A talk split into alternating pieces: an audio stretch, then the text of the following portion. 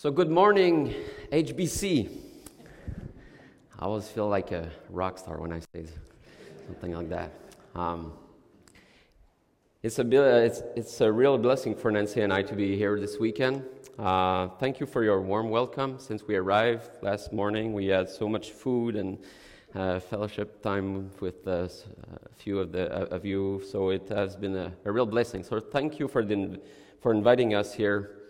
And um, I'd like to invite you to look with me this morning at Paul's last exhortation to the Philippians.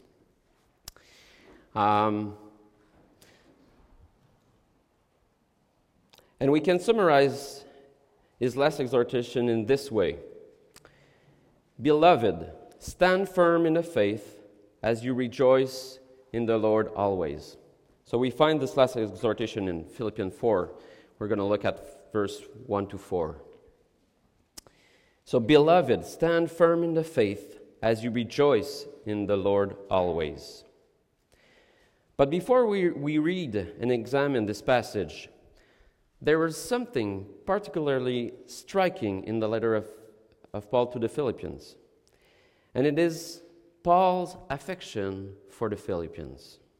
And we can see this at the beginning of his letter when he says, in chapter 1, verse 7 and 8 I hold you in my heart. God is my witness, how I yearn you, for you all with the affection of Christ Jesus. Paul loves the Philippians with the same tenderness as Jesus Christ. The expression is strong, isn't it? He is saying, I love you like Jesus loves you.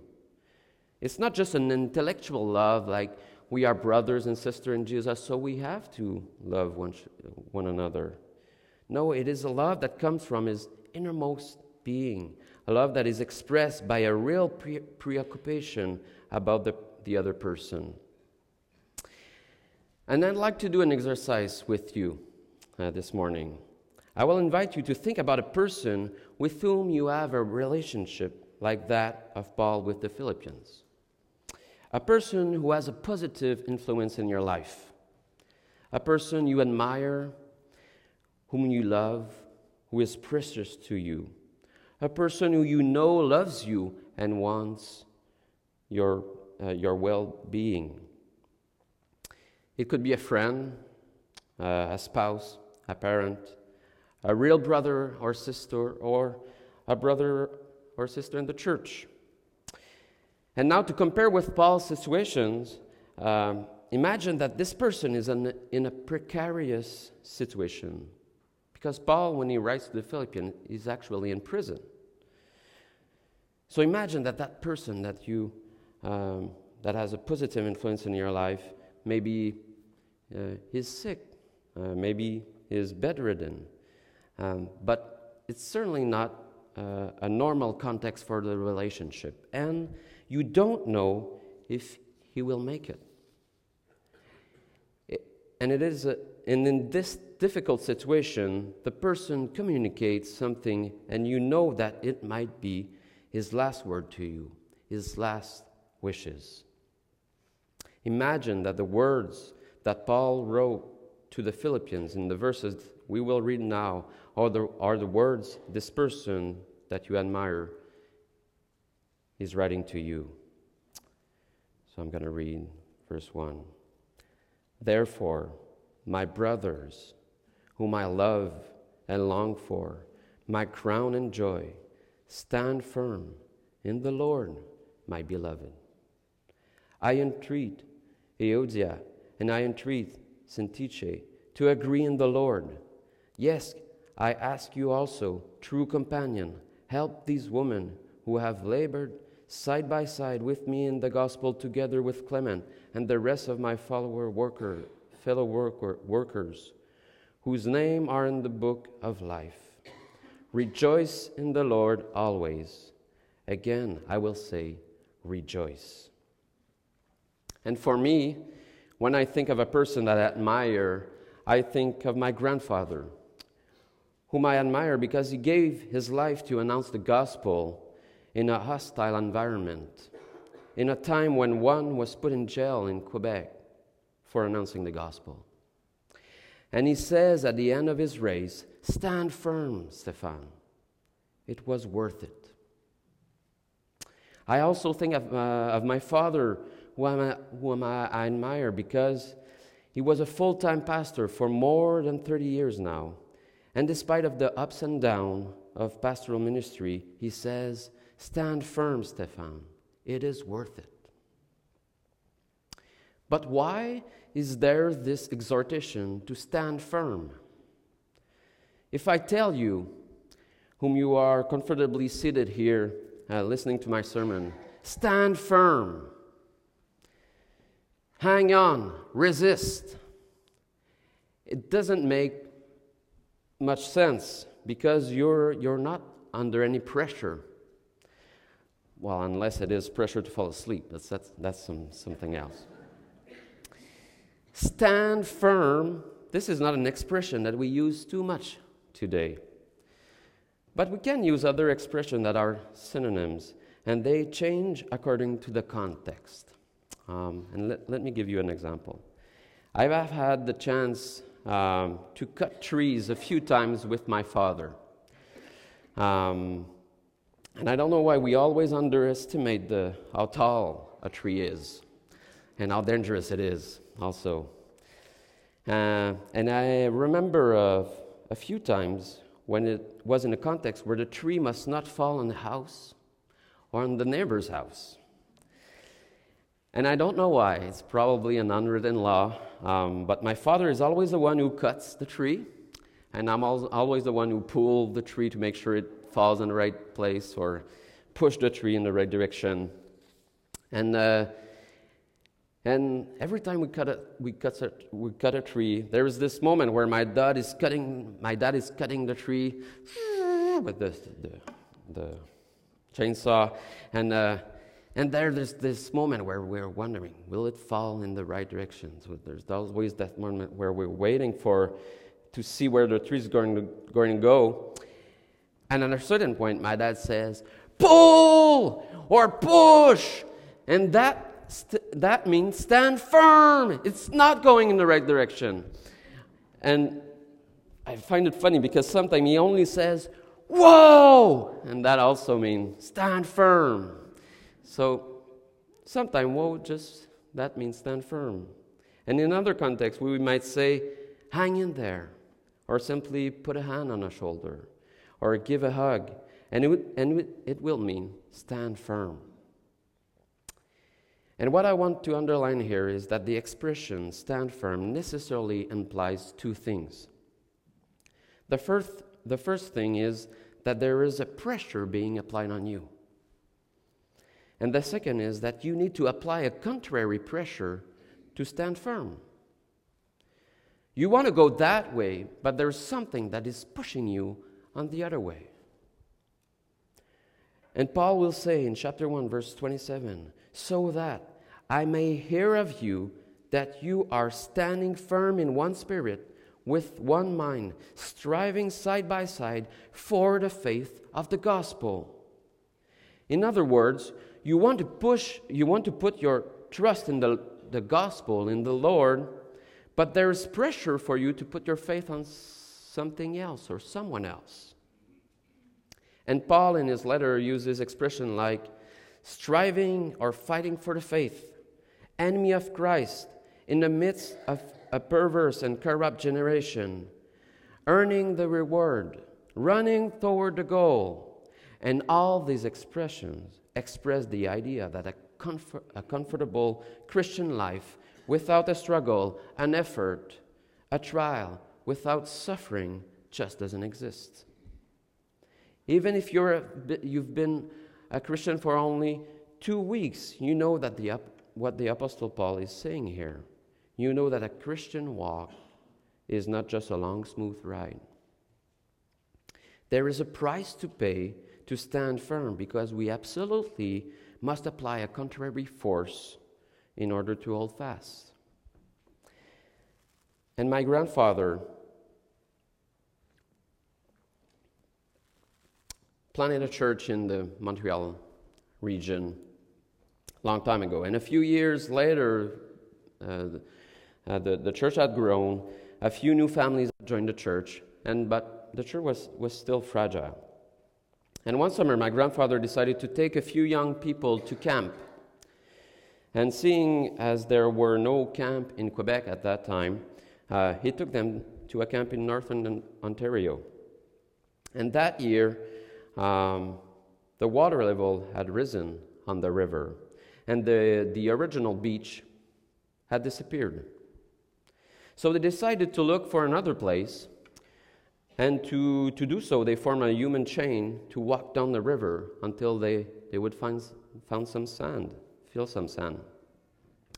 But at a certain point, uh, they arrived near a little island, and they underestimated the strength of the water flow.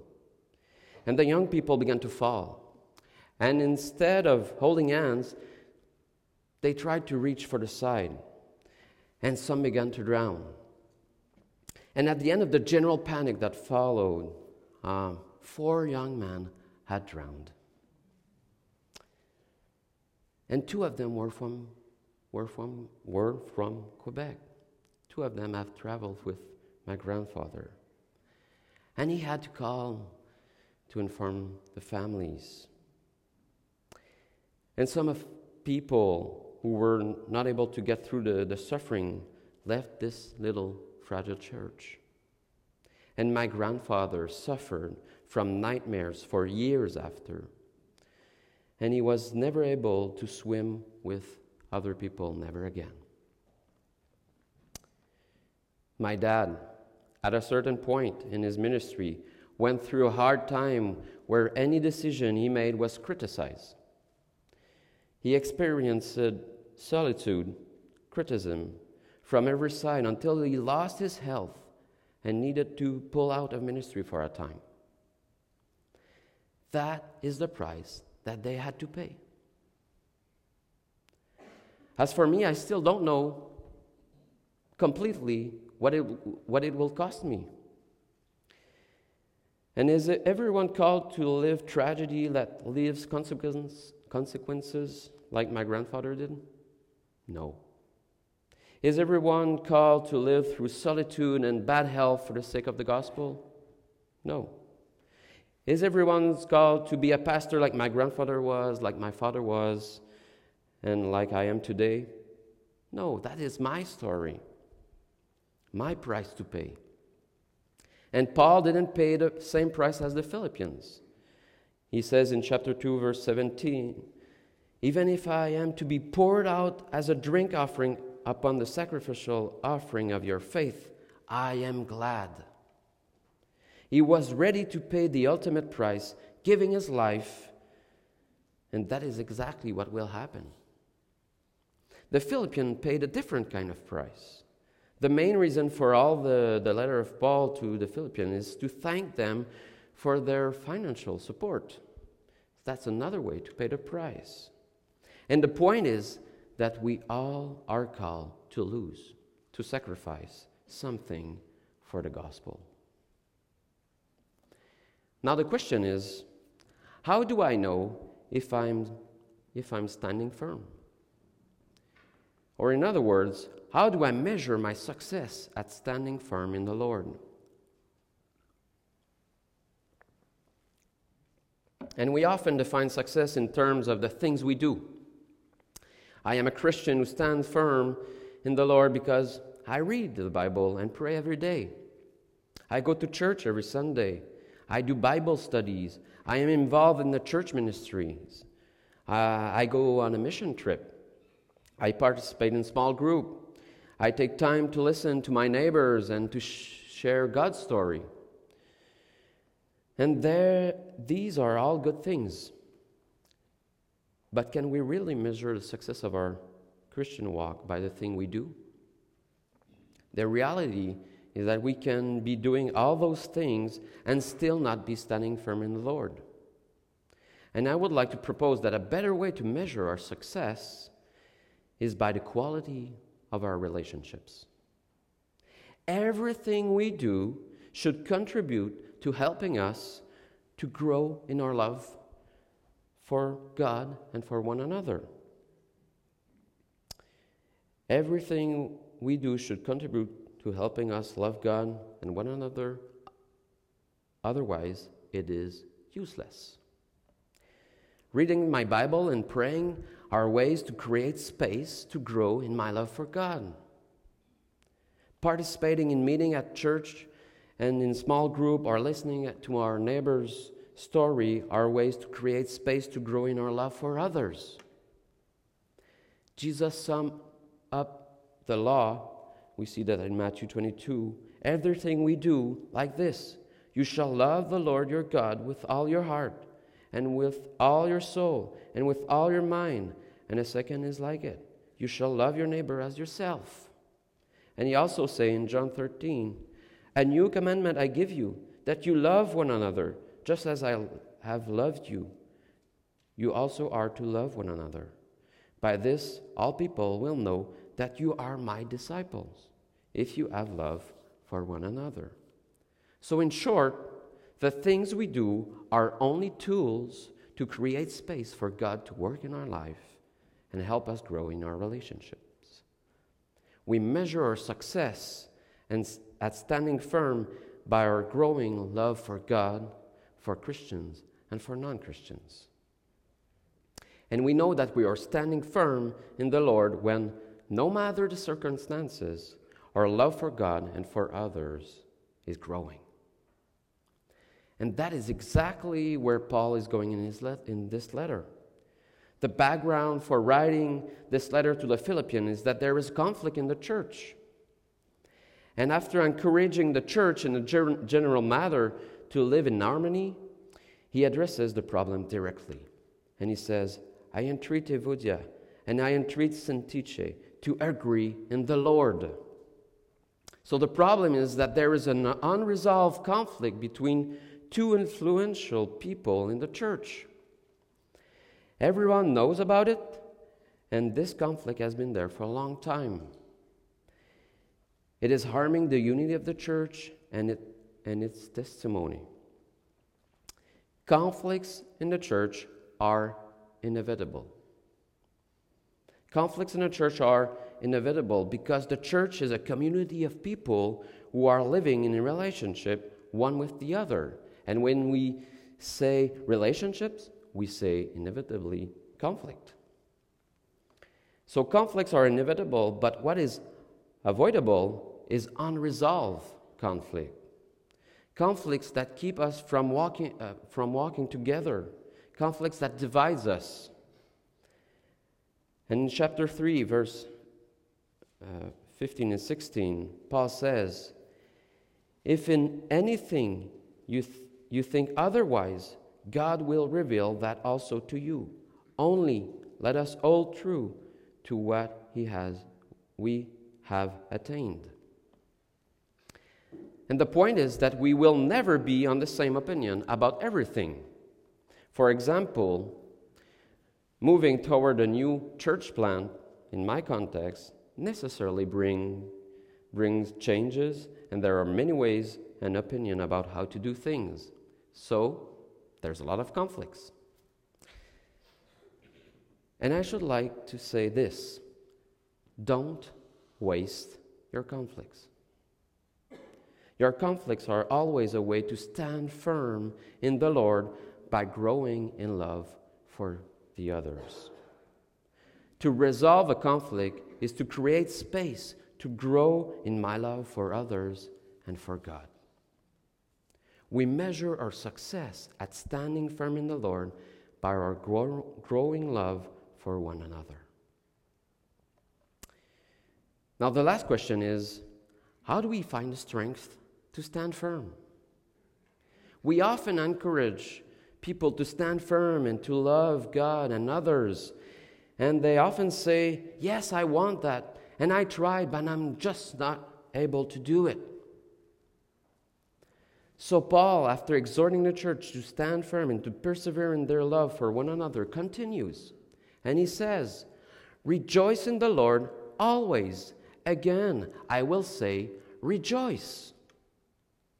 When we read this passage, we, this passage, we often separate this exhortation from what comes before it.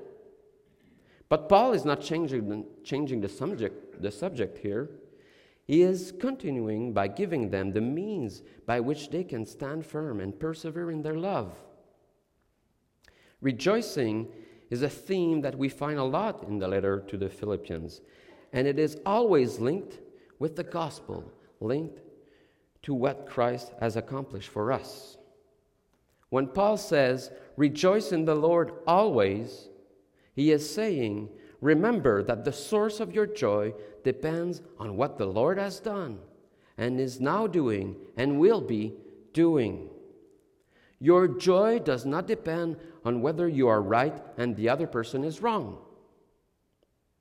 You can stand firm and grow in your love for others who are not always love, lovable by rejoicing in the fact that Jesus didn't give his life by grace only for you, but also for the other person.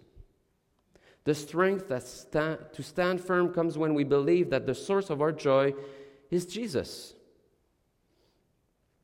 What he has done for us, what he is doing for us, and what he will be doing when he returns. And I would like to use a personal example to illustrate how we can intellectually believe in theory, but in practice, we don't really believe. You know, one cannot go into a project to plant a church without having a dream of seeing the kingdom, the kingdom of God on earth. And I dream of seeing a church more united, a church that is filled with the Holy Spirit and whose fruit is evident in the life of each person in the church. I dream of seeing the Spirit of the Lord save thousands of people every year where I am on the south shore of Montreal through the testimony of the church.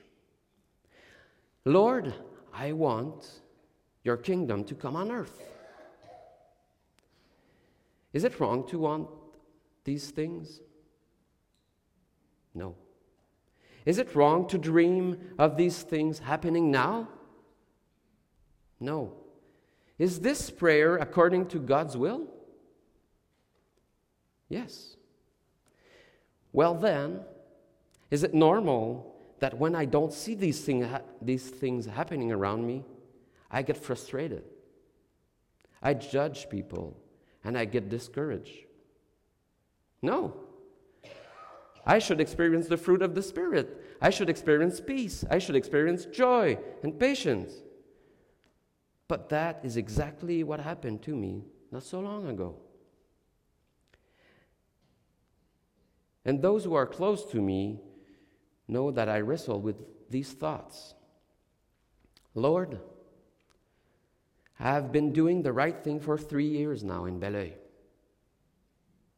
Three years ago, we came back to that region and we began intentionally developing relationship with our neighbors and different people in the city in order to live out the gospel. We love them even if their lives are complicated. We don't judge them even when they make bad choices. We invest time and energy and money for them without expecting anything in return. We do this with joy because we are on mission for God, who has already given everything for us. We announce the good news of salvation in Jesus. But Lord, where is the fruit of all our efforts? And you know, God is faithful. And He met, he met me. He made me understand through my meditation of, of Scripture, through prayer, and the help of brothers and sisters who spoke to my needs, that when I have these feelings of judgment and discouragement, when I ask God, where is the fruit of all my efforts? I am really saying two things. The first thing is, Lord, I am faithful. I do the right things. Why aren't you not faithful? I, can cha- I can't change hearts. I can just love people and be an example, and I do my part. So why are, not, are you not doing your part? That is the first thing that I'm saying.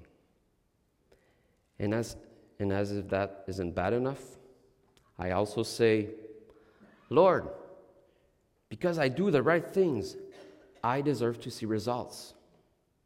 I deserve to see that God is faithful to me. But one morning, as I was, pray, as I was praying, Jesus spoke to, my, to me by His Spirit, and He told me, Stephan, where were you when I was on the cross? Where were you when I was faithful unto death for you? Where were you when I bore all your sins the, on the cross and I became unfaithful in your place so that God could consider you faithful today? And I began to cry because the Holy Spirit had reminded me of two things. God does not need to do more to show me his faithfulness. He already did, uh, it, did it all at the cross. And secondly, I don't deserve his faithfulness. But by his grace, it was accorded to me anyway. What a liberation! What a relief to remember that I am not slave to results. That my joy doesn't depend on result but on the one who obtained result for me. And you see, even if we believe intellectually that Jesus is the good news and the subject of our joy, we often do not really believe. And we look for our joy elsewhere than in Him. This is when we become frustrated, disappointed, and discouraged, and we judge one another. So that is my story. But what is your story? In what circumstances in your life do you live frustration, discouragement, judgment, anger, and fear? In what circumstances do you doubt God's faithfulness, power, greatness, grace, goodness, and love? And I invite you to create a space for the Spirit of God to remind you of the beauty and the greatness of what Christ has done for you, what He is doing for you now, and what He will do for you when He comes back. Beloved, stand firm in the faith as you rejoice in the Lord always. May God bless you abundantly. I will finish in prayer.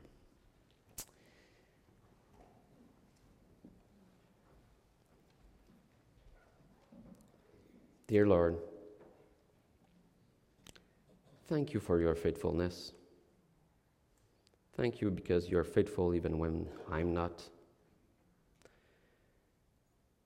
Thank you for your gentle love.